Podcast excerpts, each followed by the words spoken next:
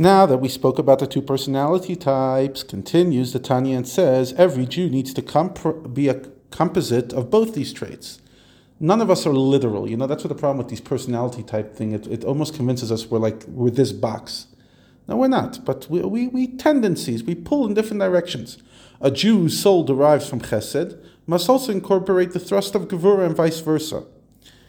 Because there's, not, there's nothing in this world that doesn't have a place and a time. In other words, there's different times.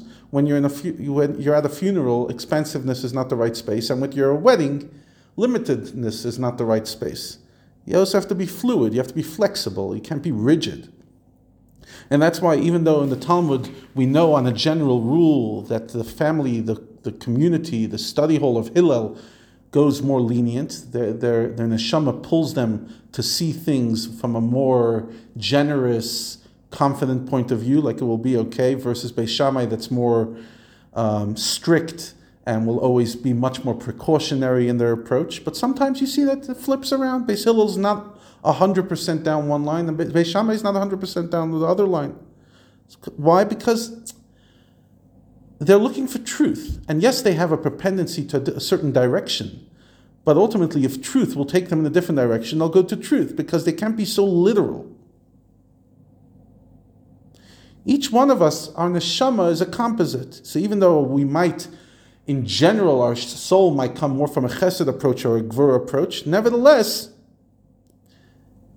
there's integration because that's the difference between a holiness and non-holiness. In the non-holiness, in the world of tohu, in the world of of you know impurity, each sphere, each personality type is convinced they're the truth and has no room to integrate anything from the other. But in a place of holiness, we integrate.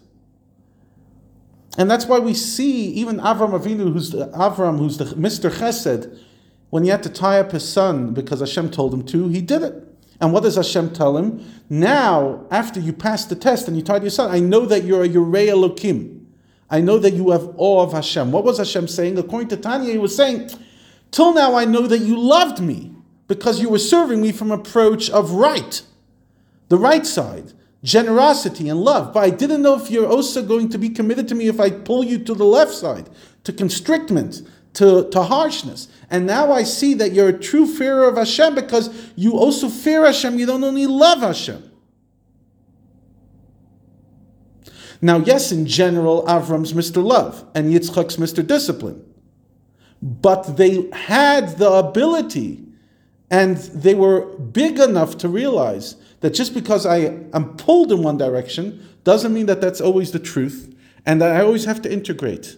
And I think that's one of the most powerful ideas that we can remember, especially when it comes to unity. You look somebody, it's very different. I'm naturally more of an expansive character, as if you didn't know that by now. And you know, sometimes you look at someone and, and they're, they're, more of a you know constricted character, and like, eh, what does the person? Have no life, klein keppeldik, small-minded. Eh, eh, eh, eh. Doesn't work like that way. We all have our neshamas coming from different places, and we all have to learn from each other. Those of us who are broad have to become a little narrow sometimes, and those of us who are narrow have to broaden ourselves.